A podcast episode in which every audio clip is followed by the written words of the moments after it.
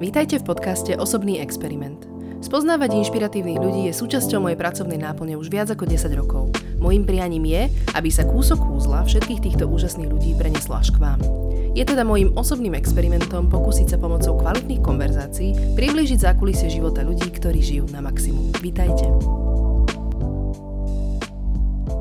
Diana Košická.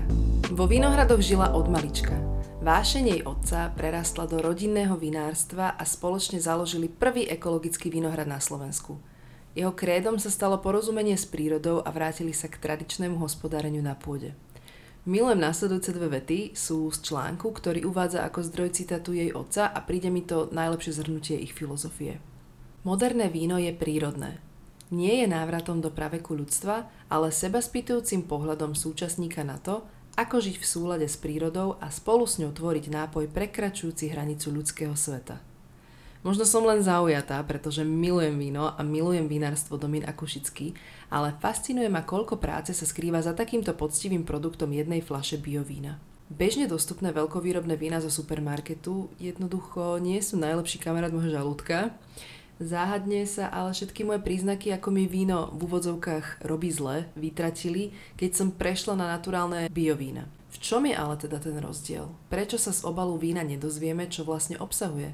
Okrem tejto vážnej otázky som však Dianu celkovo vyspovedala o úspechoch celej rodiny aj vinárstva a neviem sa dočkať, ako vám tradične formou Instagramovej súťaže po epizóde darujeme balíček ich produktov a vín, aby ste aj vy mohli oceniť lahodnosť a ľahkosť takto pestovaného vína. Diana, vítaj. Ahoj. Ahoj. Ďakujem krásne, že si si našla čas. Uh, veľmi, veľmi ma fascinuje téma vína a som veľký fanúšik vašej značky Domin a Kušický a vy ste boli prvé certifikované biovíno na Slovensku. Áno, je Keď to, to bolo, to bol rok 1998, ako som si prečítala a bolo to trošku neskôr. V mm-hmm. 98. sme vysadili prvý vinohrad, ktorý bol certifikovaný ako biovinohrad mm-hmm. na Slovensku. A potom tie vinka prišli na, na trh až neskôr, pretože o, tú pivnicu sa nám podarilo postaviť až v roku 2001. Mm-hmm. Takže z tohto ročníka sú tie prvé vína.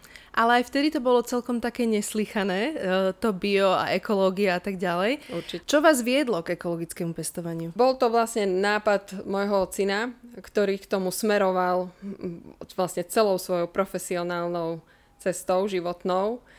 Už ako mladý inžinier pracoval v Neninciach, malej dedinke pri Krtíši a skade vznikli prvé vína ešte za bývalého režimu, vína, ktoré boli odrodové, dovtedy sa také vína nerobili. Takže už tam sa trošku pohrával s tou myšlienkou, že tá agrochémia není asi celkom, ako na jednej strane možno pomôže, na druhej strane môže aj uškodiť. Mm-hmm. A potom vlastne celým jeho životom profesionálnym, aj keď založil v roku 91 svoju firmu Natural Alimentária, niektorí si mysleli, že vyberá alimenty, ale nebolo to tak. takže takže aj, tam, aj tam vlastne už naplno rozvinul tú myšlienku ekológie, pretože pestovali sa polné kultúry a nejaké špeciálne rastliny na Slovensku eh, v biokvalite v 91. Fakt to bolo, ako to bola lastovička a všetko sa vyvážalo von, pretože tu, to ne, tu na Slovensku to nemal kde uplatniť, nikto to nechcel kúpiť, nikto to nechcel proste, takže mm-hmm. všetko sa to vyvážalo do zahraničia. Ale našťastie firme sa darilo a potom, keď v 96. kúpil, odkúpil vinárstvo, tak vlastne už bol presvedčený o tom, že to, to bude biovinárstvo. Že a... použije tento systém hospodárenia tu. A teba to fascinovalo tiež, že teba to zaujímalo, alebo vlastne, uh, či si bola nejakým spôsobom prinútená ako keby z rodiny? Nebola som vôbec prinútená. Bolo to obdobie, keď ja som bola so svojím synom na materskej dovolenke. A tiež som sa tak ako k svojej profesii som sa už nechcela vrátiť a som uvažovala, že čo ďalej. Mm-hmm. A vtedy sa vlastne naskytla taká možnosť, že ocino vravil, že, že toto odkúpi a že tu začneme niečo budovať. Tak ja som si na podnet môjho manžela spravila účtovnícky kurz a začala som vlastne tou administratívou a tým účtovaním v ocinovej firme a vlastne potom som začala uh, nahliadať na to vinárstvo, na to skôr vinohradníctvo a potom aj na to vinárstvo a na tú myšlienku ekológie. Čiže otec bol ten motor, ktorý nám ktorý nás vlastne k tomu viedol a, a ktorý nás do toho zasvetil. Mm-hmm. Vaše vína sú organické, vegánske a nízkohistaminové. Súvisí jedna vec s druhou, ako si to ja ako like predstavujem, že vlastne s tým ekologickým pestovaním súvisí aj to, že je to prírodzene nízkohistaminové, alebo je to extra cieľené úsilie od vás? Uh, skôr by som povedala, že to, tá ekológia súvisí s tým nízkohistamínovým, mm-hmm. ale to vegánstvo nie. To vegánstvo vo víne znamená to, že uh, môžete použiť nejaké prípravky do vína, ktoré môžu byť živočišného pôvodu. Čiže keď je to živočišného pôvodu, už to není vegán. Tým, že uh, my takéto nepoužívame, dakedy sme to používali, už sme od toho upustili, potom sme používali vegánsku verziu. Je to vlastne prípravok na čírenie vína, mm-hmm. aby to víno malo iskru, aby bolo aby bolo také, aby malo krajšiu farbu. A potom sme prešli na takú mm, vegánsku verziu, vlastne výťažok z hrachu, mm-hmm. ale dnes nepoužívame ani to. Vlastne necháme naozaj prirodzene tie vína sa vyčistiť, maximálne ak sa ak sa stiahnu vína a znova sa dajú do inej nádoby, takže vlastne tým sa vlastne trošku tak ako upravuje aj tá aj, proste nepotrebujeme tie vína tak umelo vyleštené. Chceme, aby boli také prírodné, ako, ako sa narodili, ako, ako prekvasili a ako ďalej, ako ďalej sa vyvíjali. To je pre mňa veľmi veľká téma a jeden z hlavných dôvodov, prečo som ťa sem zavolala vlastne, pretože uh, v poslednom čase, a tým myslím už teda posledné roky, pozorujem ten fenomén toho, že ľudia začali tvrdiť, že z vína je im zle. Aj v mojom mm. okolí poznám veľmi veľa takých ľudí, vrátane mňa, aj keď ja som vždy tá prvá, ktorá príde na tú obhajobu vína, že vlastne nie je to vínom, ale je to tou chémiou alebo tý, tými nekvalitnými ingredienciami, ktoré sú použité. Tak neviem, či mi vieš trochu svetla priniesť do tejto absolútnej tmy, pretože na obale toho vína nič nie je. Teda siričitaný áno, ale okrem toho tam naozaj nie sú žiadne tie aditíva, arómy, farbiva, neviem úplne presne, čo všetko sa tam môže nachádzať, ale toto chcem hneď začať, túto veľkú tému. Hej. Je to naozaj veľká téma. Vždy najradšej hovorím o tom, ako to robíme my. Čiže naozaj v tých našich vínach nie je nič cudzorodé. Mm-hmm. Ale to, že viem, že tie chute a tie vône a, tie, a tá farba sa dá prilepšiť. Už kto si aký spôsob vyberie, je na ňom, na jeho svedomí alebo na tom, čo chce vyrobiť. Nehovorím, že všetko, čo pridá, musí byť automaticky zlé. Nie, nemusí to byť zlé, ale uh, možno, že uh, keď je tých prísad a tých aróm alebo nejakých dochucovadiel veľa, tak áno, uh, organizmus na to reaguje tak, že, že to nepríjma to víno, alebo je vám z toho vína zle. Ale veľkú úlohu myslím, že mm, aj tam zohráva množstvo síry, mm-hmm. čo v našich vínach je minimum síry.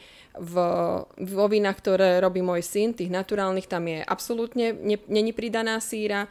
Ono v tom kvasnom procese nejaká, nejaká síra vzniká prirodzene, lebo to víno fermentuje kvasy, ale není to pridaná síra. Takže v tom sú veľké rozdiely a naozaj, keď v biovínach máte, uh, máš síru 60 mg na liter alebo 100, čo je maximum pre, pre biovíno a v nejakom konvenčnom až 250, to sú mm-hmm. strašne rozdielne hodnoty. A vieme, už dnes vieme, že tá síra nerobí dobre, nerobí dobre žalúdku, tráveniu a potom samozrejme boli z toho hlava, človek sa cíti neko- nekomfortne ďalší deň po nejakom poháriku vína. Takže aj toto môže byť jedna z príčin. To je to, že presne to vie byť aj malé množstvo vína, pretože na začiatku e, som si skôr myslela, že možno príliš veľa som toho vypila, ale nakoniec, keď, mi, keď som aj sa mi narušil spánok, aj, aj som sa necítila dobre ďalší deň po naozaj jednom pohári vína, tak som si povedala, že niekde je problém. Mm-hmm. A mhm. najprv som si myslela, že možno budem citlivá na histamín, potom som si povedala, že možno nezvládam alkohol, možno starnem. Ale napríklad, keď pijem e, gin s vodou, nemám žiaden problém, takže alkoholom to nie je. Na histamín som testovaná, problém nemám. Tak potom som jednoducho začala ako keby vylúčovacou metodou si myslieť, že možno teda niektoré z tých chémií mi nerobia dobre, ale to s tou sírou veľmi dobre vravíš, lebo aj niektoré uh, také tie nie úplne komerčné vína, ktoré kupujem, samozrejme majú a možno aj tú pridanú, tak na toto sa ešte tak viacej budem ohliadať. Určite. A určite potom aj e, keď je víno uh, príliš skoro vo fľaši, tak určite to, ten vinár to istí tou sírou, hej, tom, tým množstvom síry, že treba z, v septembri je pozbierané to hrozno, ale ty ho uvidíš už v januári ďalší rok na pulte. To mm-hmm. je pol mhm. roka. U nás polročné víno je v podstate nepitné víno. Áno. U nás biele vína flašujeme po roku, roku a pol červené po, dro, po dvoch, po troch rokoch. Čiže to, to víno je prezreté, nepotrebuje také množstvo síry, je stabilné. My už nepotrebujeme tú poistku. My nepotrebujeme tam dodávať tie veľké množstva síry. Takže aj to je rozdiel. Potom samozrejme aj v, v spôsobe v ekológii sa používa len plynná síra, čo je že vraj mm, šetrnejšia mm-hmm. aj pre organizmus, aj pre to víno. Takže sú, je, to, je to milión vecí, tá mozaika sa skladá z veľa vecí a o, každý, každý sme individuálni, tak každý môžeme reagovať na niečo iné. Ale reálne ten, nič, ten proces tvorby vína nevyžaduje reálne ako keby žiadne prísady, že to je všetko len na dochutenie a zlepšenie možno predajnosti toho vína, čo sa týka tých veľkých producentov, že či tým niečo možno maskujú, alebo ja, ja si to jedne predstavujem ako jedinú motiváciu, teda zárobok, že nejakým spôsobom sú to kvanta, alebo že v tom prípade je ťažké hľadať tú kvalitu. Určite nechcem ťa dať do nejakej nepríjemnej situácie, aby si ako keby na kolegov hovorila zlé veci, ale uh, naozaj podľa mňa by sa malo hovoriť hovoriť o týchto veciach, že niečo, čomu sa možno vyvarovať, alebo ako, ako identifikovať možno to víno v predajni, že, že na čo sa pozerať? Verím, že pre spotrebiteľa, ktorý príde do predajne s vínom alebo príde do obyčajného reťazca a má tam tie pulty plné vína, je veľmi, veľmi ťažké sa orientovať. Fakt. Potom si naozaj musí človek vyšpecifikovať. Chcem zahraničné víno, chcem slovenské víno. Slovensko, na Slovenskom víne mám šancu, že toho vinára poznám, nepoznám. Mám ho odskúšaného, nemám ho odskúšaného. Z tej etikety sa veľa vecí nedozviete. Hej? Není, není určené aké množstvo síry, nepíše sa tam. My sme boli vždy za to, že aby sa, my sme jeden čas aj písali celý rozbor vína na flaše. Aby si ľudia spravili obraz. Ale je to nepovinný údaj. Nemusíte, jediný povinný údaj je alkohol. Hej, ktorý je na etikete. Ostatné na zadnej etikete sú nepovinné údaje. Čiže naozaj verím, že, verím, že je ťažká orientácia pre ľudí v tomto. A čo sa týka na Margo toho vína, ako sa robí, no ja ja poviem len toľko, že uh, hrozno, je príro- hrozno je ovocie, víno je prírodný nápoj, podľa môjho názoru. A ľudstvo, keď prišlo na to, že víno je fajn nápoj, že sa cíti po ňom veselo a, a je mu dobre, tak začali špekulovať nad tým, ako už to je u ľudí špecifické, vylepšovať ho. A potom prišli možno roky, keď uh, prišla tá chémia do módy, lebo po vojne, povedzme si, bolo málo potravín, chceli sme ich veľa, chceli sme ich krajšie, chceli sme ich lepšie, tak sme si pomáhali nejakými barličkami. A dostali sme sa do štádia, keď my sme začali vyrábať biovína a nám ľudia čukali na čelo, že o čom rozprávate, však všetko víno je bio.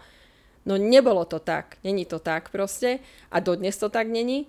Ale uh, je, to, je to na tom zákazníkovi, čo si vyberie. Ale verím, že, verím, že v tom obchode a, a v, tej, v tej sieti alebo niekde príde do vinotéky, keď nemá, keď nemá personál, ktorý je vyučený, ktorý, ktorý vie o tých vínach veľa, ktorý hovorí, ktorý, ktorý, ktorý vyskúšal tie vína alebo bol navštíviť tie vinárstva. Veľmi ťažko sa v tom zorientujú. Mám potom takú skúsenosť, že, ľu, že ľudia kupujú víno podľa etikety. Hej, že sa im páči etiketa, hm, tak toto bude asi dobré víno. Alebo má veľa nálepiek zo súťaží. No tak toto asi bude, keď odborníci ho, ho vyhodnotili.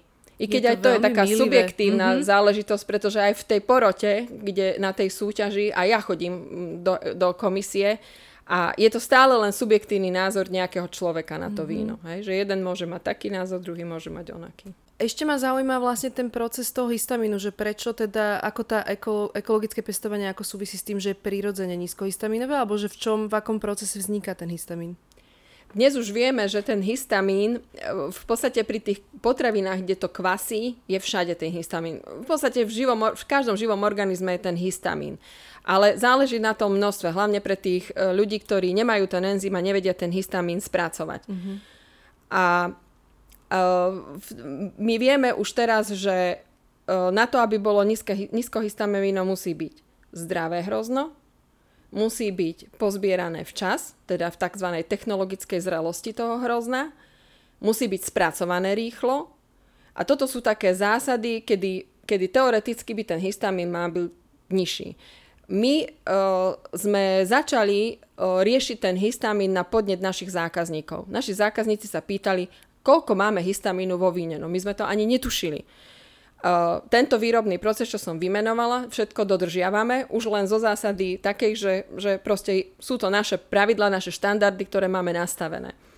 A potom vlastne tie vína sme začali dávať do labáku, um, lebo sme sami boli zvedaví, že koľko toho histamínu je v tých našich vínach, lebo nám tvrdili tí histaminici, že od vášho vína nám není zle. Mm-hmm. Takže zistili sme, že vlastne v tých bielých vínach máme od 0,1, 0,3, 0,5 max, červených je trošku viac, pretože tie fermentujú nejaký čas.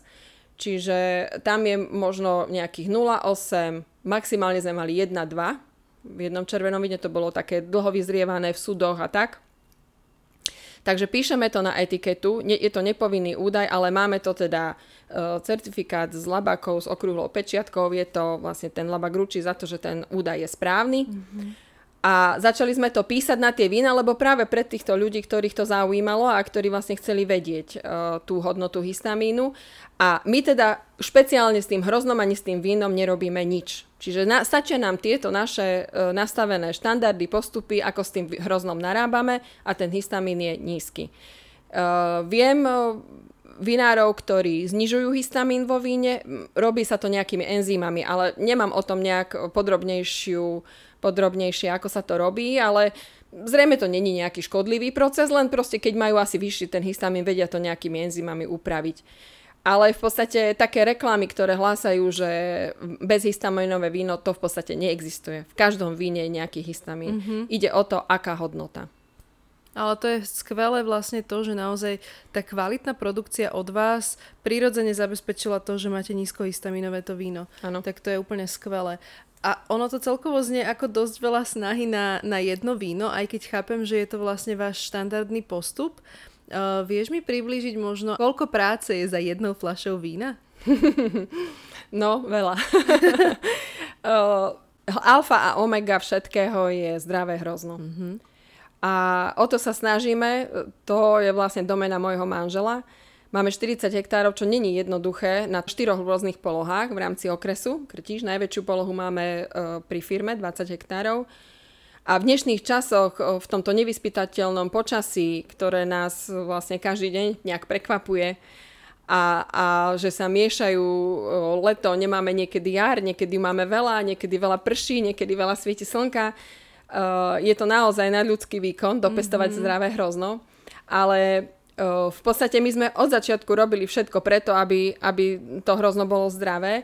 Čiže už výberom uh, druhov, alebo teda um, odrôd hrozna, potom uh, výsadbou, štýlom výsadby. Máme jednoduchý záves, máme široké rady. Všetko sme prispôsobovali tej ekológii. Vedeli sme, že teda nebudeme striekať, budeme striekať len ekologickými prípravkami, aj to málo. A chceli sme, aby ten vinohrad, ako keď človek, ktorý je zdravý, neberie antibiotika, keď na ňo sused kýchne, neochorie, tak presne je to s tým vinohradom. Uh, je ošetrovaný ekologicky, musí sa brániť, musí mať tú uh, sebaobranu, aby, aby vlastne pri nejakom kontakte s nejakými uh, plesňami alebo s nejakými vír- baktériami vlastne nepri, neprišla, nerozmnožila sa tá choroba. Samozrejme, tie vino, vinohrady musia byť na polohách, kde nesúsedia s nejakými inými vinohradmi, lebo to je nebezpečenstvo, že tie spory by mohli prejsť do toho nášho vinohradu a tak ďalej. Takže, takže to je milión vecí a, a na tomto sme my stavali. Toto je alfa omega. A potom samozrejme e, správny čas obrať, čo je tiež dneska niekedy umenie. My už celý august beháme po vinohradoch a meriame šťavy, meriame pH, meriame kyseliny, aby sme vedeli, kedy je správny čas obrať tú ktorú odrodu a spracovať to zase rýchlo, Hej, a, a vlastne dodržiavať všetky tie technologické postupy, uh, aby neprišlo k nejakej oxidácii, už potom tých hrmutov, muštov, aby všetko bolo čisté, aby tá, aby tá fermentácia prebehla nie burlivo, ale tak pohodičke, tak akurát, aby z toho bolo fajn víno. Takže je, je, to, je to strašne veľa faktorov, a, a strašne veľa vplyvov, kde sa to môže pokaziť, ale vždy sa snažíme, aby, to, aby ten proces bol čo najlepší, aby výsledok bol potom najlepší. Je. Aby sme nemuseli tú prácu potom nejak hasiť to v, v pivnici a niečo pridávať a niečo, neviem čo robiť. Proste keď aj, keď aj v zlom roku hrozno bolo, nebolo v poriadku, tak proste sa ostrihalo a z toho roku nebolo z toho, z toho vinohradu víno. No, niekedy je to tak, niekedy si príroda zoberie, niekedy vám to potom o rok vám to dvojnásobne vráti. Takže v prírode je to tak. Tak to je to. Ale ja milujem takto oddaných ľudí svojej, svojmu povolaniu. Ja takisto žijem, takže ja, to, ja mám absolútne pochopenie preto. A uh, tiež mi to dobíja baterky vlastne týmto spôsobom, že si sem presne takýchto ľudí pozývam. Uh, ty máš vlastne ale celú takúto rodinu, že ono už len, keď si vezmeme priekopníka, teda otca, Uh, taktiež máš syna, ktorý sa nedávno umiestnil Forbes 30 po 30 razy si vlastnú cestu. Uh, Cera úspešne robí grafický dizajn, že vám, neviem, teda vlastne aj ty, že si to sama chcela robiť prirodzene a takisto tie deti to chcú robiť prirodzene, že čo, čo si vlastne dávate ráno do kávy alebo do cereály, že ak, akým spôsobom táto motivácia a tá láska k tomu povolaniu je tam budovaná? Uh, asi to, že to, táto práca není pre nás prácou, je to v podstate také celoživotné nejaké uh, naplnenie. Tá práca je zaujímavá, je niekedy adrenalinová, niekedy je sranda, niekedy sa narobíme strašne veľa. A vlastne deti v tomto vyrastali. V tom, čo sme my robili s manželom. Manžel potom asi o 4 roky po mne prišiel do firmy. Takže vlastne e, deti vyrastali v tom. Dokonca keď boli takí tínedžeri, tak vždy mali povinnosť e, každé leto dva týždne odrobiť vo Vinohrade a potom si mohli svoje leto organizovať mm-hmm. s mhm. kamarátmi a s dovolenkami tak, tak to už vedeli, že to na nich čaká. Čiže možno aj toto ich formovalo. Potom vlastne dcera tá trošku tak uletela také tým umeleckým smerom, to mám pochopenie pre to ale, ale ja som jej nebránila, manželovej sa to veľmi nepozdávalo, ten ju chcel vidieť na nejakej hotelovej škole alebo na niečom, aby som sa mohla zapojiť do biznisu. Ja som mu vždy vravela, že nechajú tak.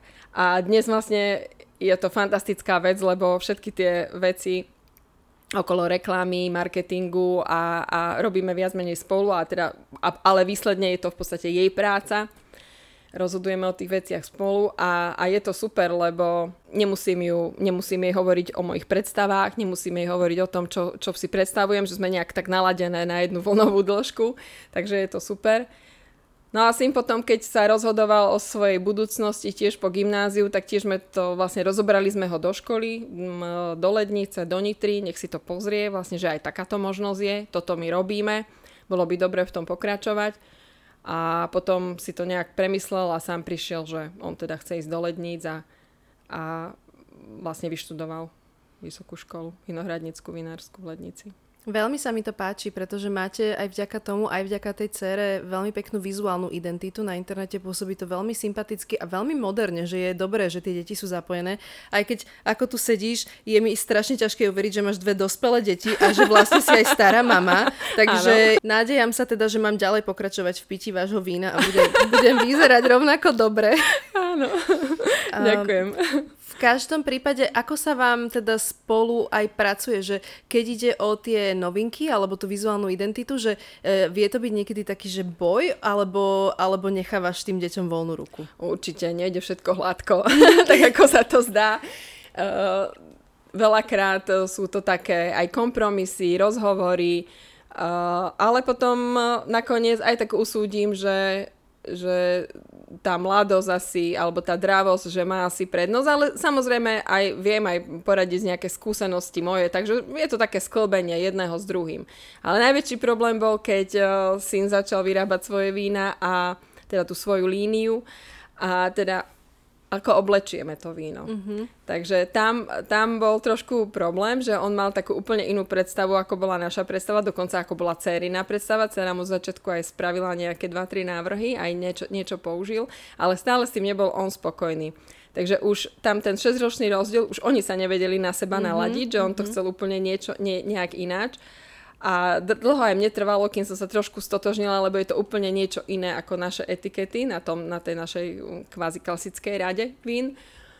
Takže trošku mi to trvalo, ale teraz som rada, som to zhodnotila um, aj po tých pár rokoch, že vlastne tie vína si to takto asi, im to aj pristane, uh, toto oblečenie, aj sa to predáva, aj to má nejaký, každé to víno má nejaký príbeh a, a je to také zaujímavé pre, pre milovníkov vína. Ty máš na starosti obchodnú časť Domina Kušický, ktorá si aj zaslúžila nomináciu na podnikateľku roka. Gratulujem. Ďakujem. Um, mnohí z nás majú takú romantickú predstavu o vinárovej žene a romantickom živote vo Vinohradoch, ale je to biznis ako každý iný a doviesť firmu k takému veľkému úspechu, ako si dovedla ty, vyžaduje podľa mňa niečo špeciálne, viac ako chutné víno. Čo mi vieš povedať viac k tejto biznis ceste? No, máš pravdu, je to biznis ako každý iný, lebo na záver toho všetkého aj tak to víno musíš predať a musíš z toho žiť. A, my to berieme tak, že, že aby sme dôstojne žili, aby sme zabezpečili rodiny alebo tá zamestnancov a ich rodiny, ktoré u nás pracujú, aby sa cítila, cítili dobre a vlastne pracujeme na prospech nás všetkých ale e, samozrejme není to len, nie sú to len moje rozhodnutia, sú to veľakrát spoločné rozhodnutia, spoločné debaty, ako nastaviť ceny, aby sme boli férovi, aby sme niekde neuleteli. A je to taký zložitý proces v dnešnej dobe. Ľudia sú citliví na tie ceny, citliví sú na to, keď sa zvyšuje cena. Uh, proste je to, také, je, je to také veľmi ťažké, ale vždy sa snažíme o to, aby aby sme, vždy sa vieme postaviť za ten produkt a áno, toľko to si vypýtame za to víno. A je to už potom na tom zákazníkovi, že ako sa rozhodne. Ale určite by som to nekvalifikoval, že to je len moja práca, je to práca naozaj nás všetkých v teréne a máme aj, dokonca pracuje náš švagor, moja neter, ktorí vlastne majú aj tú obchodnú stránku na starosti, teda už konkrétne ten styk s, s tými klientami. Aj to je taká mravenčia práca, že obchádzať tých klientov a vlastne dávať im tie nové informácie a vlastne predávať to víno. To je tiež ako, lebo jedna vec je vyrobiť krásny produkt, krásne ho zabaliť, ale ďalšia vec je ten produkt musíte predať. Veď to? A musia byť tie peniaze doma. No. A to je, a my všetko dávame naspäť do biznisu, snažíme sa, aby tá technologická časť fungovala, aby sme mali dobrý traktor do Vinohradu, aby nedymil, aby aj ten traktorista mal bezproblémový život, aby ráno s chuťou sadol do traktoru a odviedol tú prácu, ktorú má. Čiže je to, je to naozaj ťažké, ale, ale myslím si, že sa nám to zatiaľ darí. To je Aspoň sa snažíme o to. Tak verím tomu, že aj ten šťastný život, ktorý sa teda očividne aj na tebe odzrkadluje, je odmenou vlastne za tú ťažkú prácu. Ale ja som veľmi, veľmi rada, že vaše vína sú už v dispozícii aj v bežných obchodoch, typ ako Bila, Tesco, že viem to tam nájsť, pretože uh, možno človeka vie odradiť to, že musí robiť ten extra krok a ísť do špecializovanej predajne. A stále viac a viac ľudí si práve pýta tú kvalitu, čo je asi aj dôvodom, že sa to tam nachádza, pretože tiež už podľa mňa ľudia vedia a ako keby sa prebúdzajú voči tomu, že veľa tých vecí vie obsahovať rôzne aditíva a vedia si vybrať. Takže ja som veľmi, veľmi vďačná. Ďakujem. Ja som vďačná za, za túto Uh, za tento feedback, lebo vždy sme sa nejak tomu bránili, nejako, mali sme s tým problém, že byť v, nejakom, v nejakej takejto sieti, ale um, už vlastne tými našimi kanálmi cez ten veľký obchod, ktorý aj je vlastne súčasťou nášho biznisu, je asi to, že tie vína sa dostali aj tam, aj tam, aj tam a, a sú možno, že dostupnejšie pre tých ľudí. Tak áno, z tohto hľadiska to kvitujem. Aké sú ďalšie plány pre Domín a Kušický? Čo plánujete? No tak máme toho dosť veľa na pláne. Už mm, koketujeme s jednou vinicou, že už by sme potrebovali spraviť tam reštrukturalizáciu, čiže máme, sme tak vlastne tak nalomení, hej, že či, či to robiť tak radikálne, že ten vinohrad zlikvidovať, vysadiť nový, alebo len dosadiť, lebo dos, už tam rokmi je, to je najstarší vinohrad, rokmi sú tam nejaké výpadky, hej, niečo už, niečo už nerodí tak, ako by malo. Takže je to také, lebo je to, je to zase záväzok e, na 5 rokov, mm. lebo ten vinohrad jeden rok sa musí zlikvidovať, uh, potom tá voda si trošku musí oddychnúť, potom sa vinohrad musí vysadiť a prvú úrodu máte v štvrtom roku. Takže je to veľmi ťažké, takže teraz sa tak rozhodujeme, že čo ďalej. Uh, chceli by sme trošku tu, ten agroturizmus roz, rozprúdiť, proste nejaké tie ubytovacie miesta. Už sa o to snažíme pár rokov, zatiaľ sa nám to nepodarilo, tak dúfajme, že do blízkej budúcnosti ešte by sme potrebovali jednu miestnosť, kde by sme chceli nakúpiť uh, nové nádoby, lebo vyskúšali sme si, syn robí vlastne vína v betonových vajíčkach.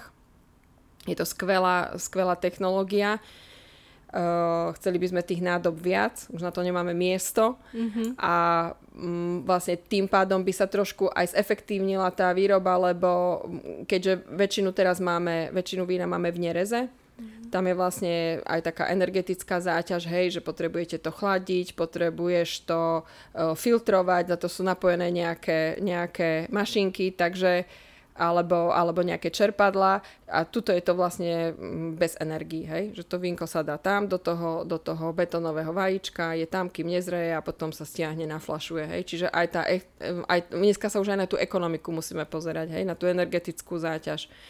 Čiže máme veľa cieľov, uvidíme, ako to postupne pôjde. A si vlastne to študoval v Austrálii, alebo to neviem, On tam bol sa... len chvíľku na praxi, chcel, chcel si vyskúšať vlastne nejakú prácu vo vinárstve v zahraničí. Jeho snom je dotiahnuť to vino, vinárstvo vlastne do certifikácie Demeter alebo do biodynamiky, čo je taký vy, ešte vyšší stupeň nad tým bio.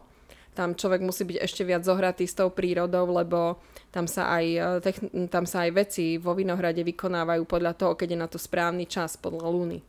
Hej, takže, ale pri 40 hektároch je to veľmi náročné a potrebujeme sa na to pripraviť a už keď som aj synovi vrávala, že čo, nedeš to niekde vyskúšať a hovorí, čím viac o tom viem, tým sa viac toho bojím.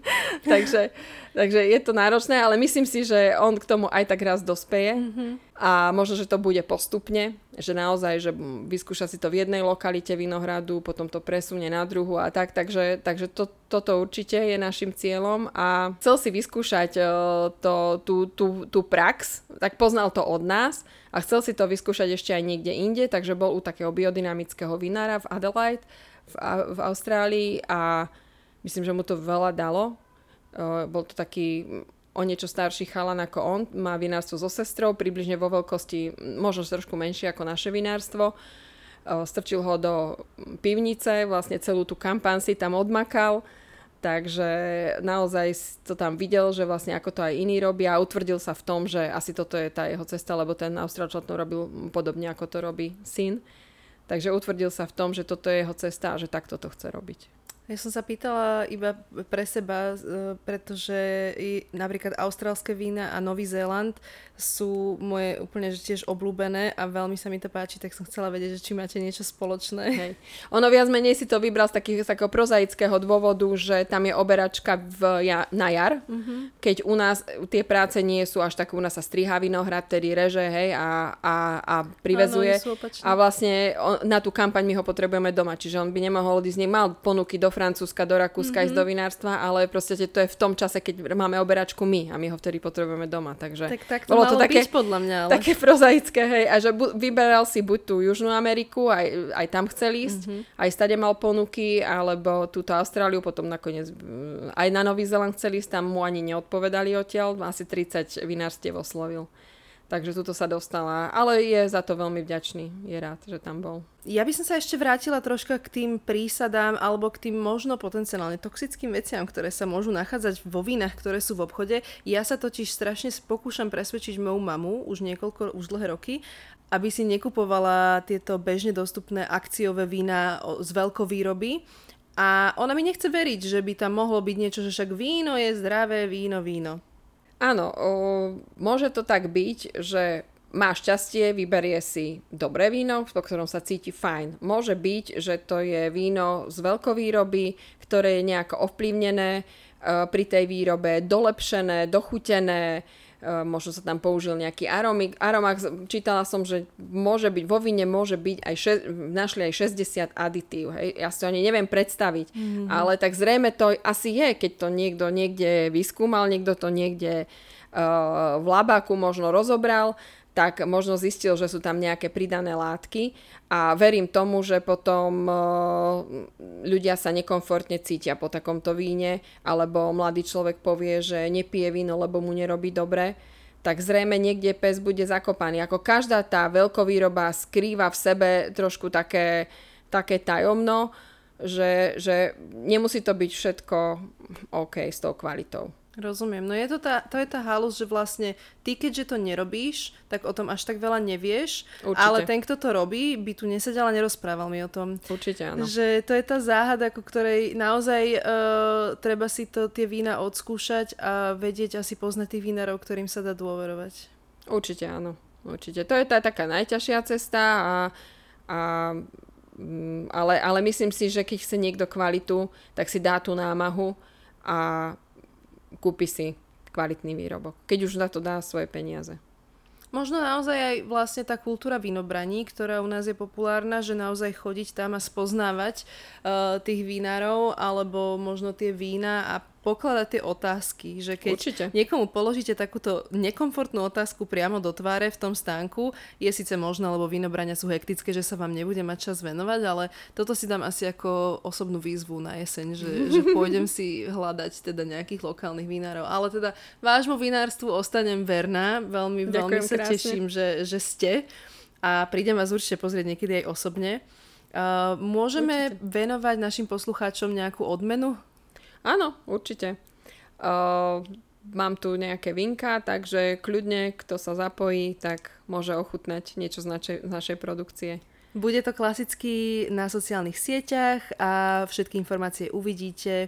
Už je to tradičné, že sa snažíme odmeňovať poslucháčov a budeme sa klasicky pýtať, čo sa vám najviac páčilo na tejto epizóde. Na záver by som sa možno rada opýtala otázku jednoduchého ľudu. Keď niekto predsa len riskuje, že veľa toho vypil a možno riskuje, že sa nebude cítiť dobre na ďalší deň, máš nejaké tipy proti opici? Uh, v prvom rade pri tej konzumácii vína doporučujem, alebo tak sa aj všeobecne hovorí, koľko vína, toľko vody. Mhm. Tak to je určite taká barlička, ktorá pomôže, lebo to víno uh, dehydratuje organizmus, čiže doplňať vodu, vodu, vodu a potom myslím, že komfortne zvládneš akúkoľvek oslavu mm-hmm. alebo nejakú bujarú zábavu a na druhý deň, no to nemám moc s týmto skúsenosti, chvála Bohu. Aj sa vyhýbam takým, ja mám niekde v organizme mojom nejakú stopku, To keď ja, cítim, mhm. že, že proste nejak by som bola v nejakej nekomfortnej zóne, tak uh, prestávam s alkoholom, takže toto s týmto skúsenosti nemám, ale asi len tmavá miestnosť a počkať, kým to prejde. Mne jediné, kde sa môže toto stať, sú naozaj, že svadby a spoločenské udalosti, keď mi niekto iný podsúva ten drink do ruky, že naozaj, aby som teda bola súčasťou tej oslavy. A zároveň, keď sa to predlžuje do neskorých nočných hodín, že človek je znova potom hladný, potom má znova pocit, že môže piť, tak uh, podľa mňa naozaj len teda dodržiavať ten pitný režim a o to viac Určite. v lete, že ešte raz Určite. toľko. Určite. Ďakujem ti strašne pekne, veľmi, veľmi sa teším z tejto konverzácie. Ďakujem Budeme aj ja. forwardovať všetkým mojim kamarátkam, e, ktoré pijú víno a e, veľmi sa teším aj na tie vínka, čo si priniesla, takže ešte raz ďakujem. Ďakujem aj ja za pozvanie.